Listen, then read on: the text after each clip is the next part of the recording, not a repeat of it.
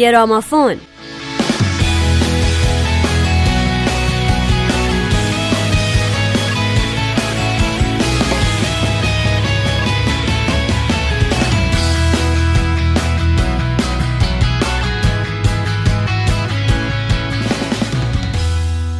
آقایون و خانمای دوست داشتنی شنونده رادیو پیام دوست به گرامافون خوش اومدین. این هفته باز با من نیوشا راد و نوید توکلی همراه بشید.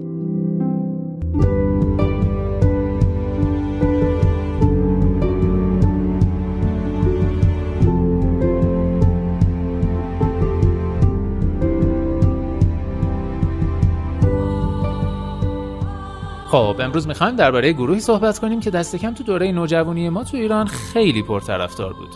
سکورپیونز سکورپیونز در سال 1965 در هانوفر آلمان توسط رودولف شینکر تأسیس شد. اون اوایل اسکورپیونز گروه کوچیکی بود تا اینکه در سال 1970 برادر کوچکتر شینکر میخائیل که نوازنده گیتار بود و کلاوس ماینه خواننده به گروه اضافه شدند و در سال 1972 اولین آلبومشون رو با عنوان کلاغ تنها منتشر کردند. یکی از کسایی که بهشون خیلی کمک کرد تا این آلبوم منتشر بشه اولریش روت بود که از سوی گروه پیشنهاد نوازندگی گیتار اصلی رو دریافت کرد اما او به گروه دان رود پیوست و رودولف شینکر مؤسس اسکورپیونز هم در پی روت به دان رود ملحق شد. اعضای گروه دان رود عبارت بودند از روت فرانسیس بوخولز گیتار بیس آهیم کرشنینگ کیبورد و یورگن روزنتال نوازنده درام.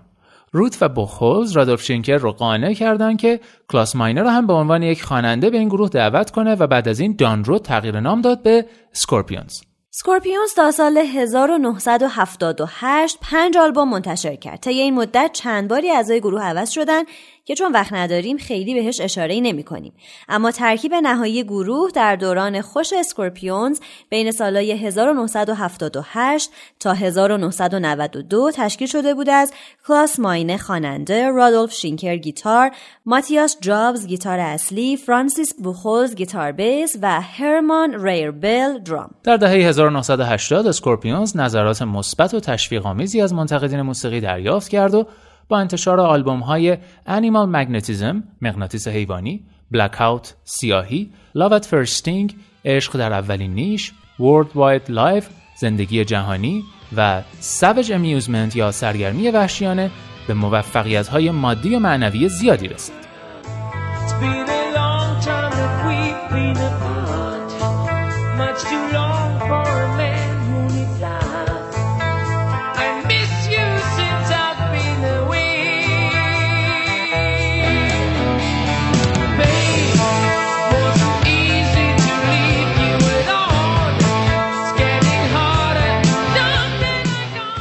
از انتشار آلبوم انیمال مکنریزم ماینه دچار مشکل هنجره شد و جراحی کرد. در مدت درمان ماینه دان داکن به جای او خوانندگی آلبوم جدید گروه به نام بلک اوت رو به عهده گرفت که بالاخره ماینه خوب شد و تونست کار آلبوم رو به اتمام برسونه. این آلبوم در سال 1982 منتشر و به سرعت پرفروشترین آلبوم گروه و موفق به دریافت جایزه پلاتینیوم شد. به خصوص دو تک آهنگ هیچ کس مثل تو نیست یا No One Like You و بدون تو نمی‌توانم زندگی کنم. Can't Live Without You این آلبوم حسابی گل کردند. اما بعد از آلبوم بسیار پرفروش دنیای وحشی که در سال 1990 منتشر شد دوران رکود اسکورپیونز شروع شد. به خصوص آلبوم Eye to Eye گروه که در سال 1999 منتشر شد حسابی مورد انتقاد واقع شد. دو سال بعد آلبوم Acoustica در سال 2001 منتشر شد و خیلی مورد استقبال قرار گرفت. با این حال این آلبوم Unbreakable در سال 2004 بود که تونست نظر منتقدان رو هم به خودش جلب کنه و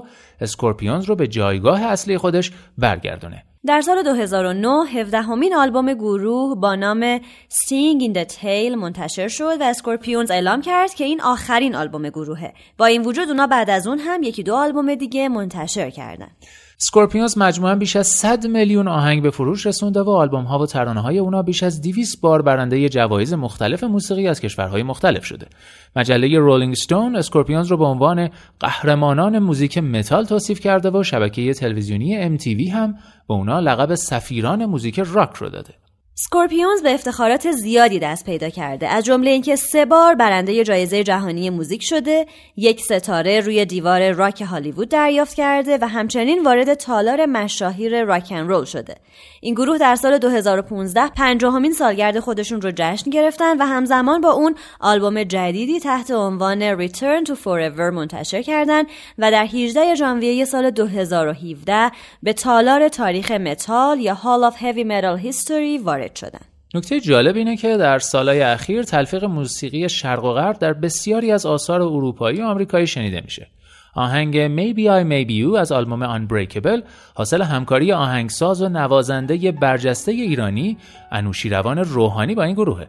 این قطعه زیبا در سال 2003 در کنسرت راک آلمان به اجرا در اومد و موجب شد تا گروه علاوه بر این قطعه دو آهنگ دیگه به روحانی سفارش بده. Maybe I, maybe you can make a change to the world. reaching out for a soul. It's kind of lost in the dark. Maybe I, maybe you can find the key to the stars. اما آهنگی که برای امروز از اسکورپیونز در نظر گرفتیم اسمش هست زیر یک خورشید یا Under the Same Sun. در سال 1993 دوازدهمین آلبوم اسکورپیونز منتشر شد. آلبومی با نام Face the Heat زیر یک خورشید یکی از آهنگهای این آلبومه. آلبومی که موقعیت اسکورپیونز رو به عنوان یک گروه سیاسی در اذهان جا انداخت که البته دلیلش آهنگ Under the Same Sun نبود بلکه بیشتر به خاطر آهنگ Alien Nation یا کشور بیگانه که درباره اتحاد مجدد آلمان بود این اتفاق افتاد و اسکورپیونز به عنوان یک گروه سیاسی شناخته شد. اما آهنگ Under the Same Sun چهارمین آهنگ این آلبومه و از اون در فیلم روی زمین مرگبار یا On Deadly Ground استفاده شده. زیر یک خورشید در زمره ترک های اصلی آهنگ های داغ راک آمریکا قرار گرفت. همچنین در جدول تک آهنگ های فرانسه و آهنگ های برتر کانادا و جدول تک آهنگ های آلمان هم وارد شد. ترانه زیر یک خورشید دارای مفهوم صلح و دوستیه و با این جملات که همه روی یک کره خاکی زندگی می‌کنیم و از یک خورشید روشنایی می‌گیریم و اینکه پروردگار از ابتدای خلقت همه مردم رو به طور مساوی از نعمتهای خودش بهرهمند کرده خواهان برابری انسانها و برقراری صلح و آشتیه.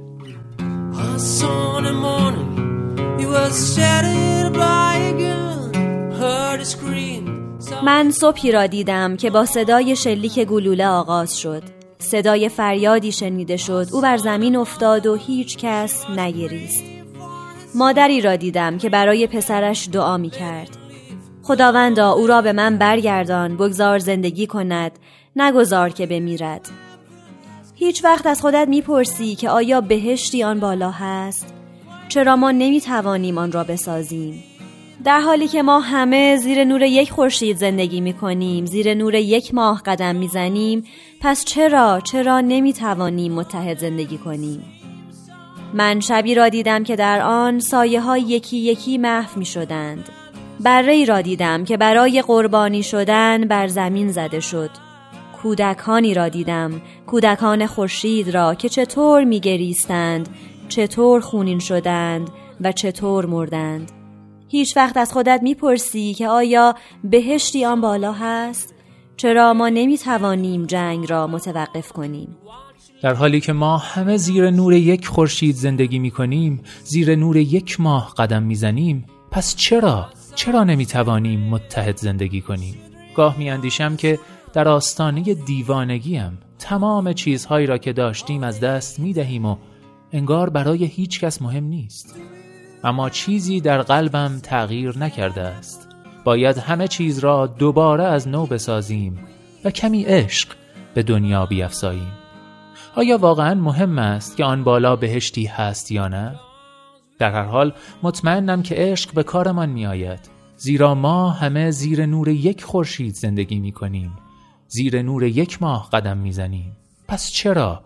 چرا نتوانیم متحد زندگی کنیم؟ وقتی که همه ما زیر یک آسمان زندگی می کنیم ما همه به ستارگان یک آسمان نگاه می کنیم پس چرا چرا نتوانیم متحد زندگی کنیم؟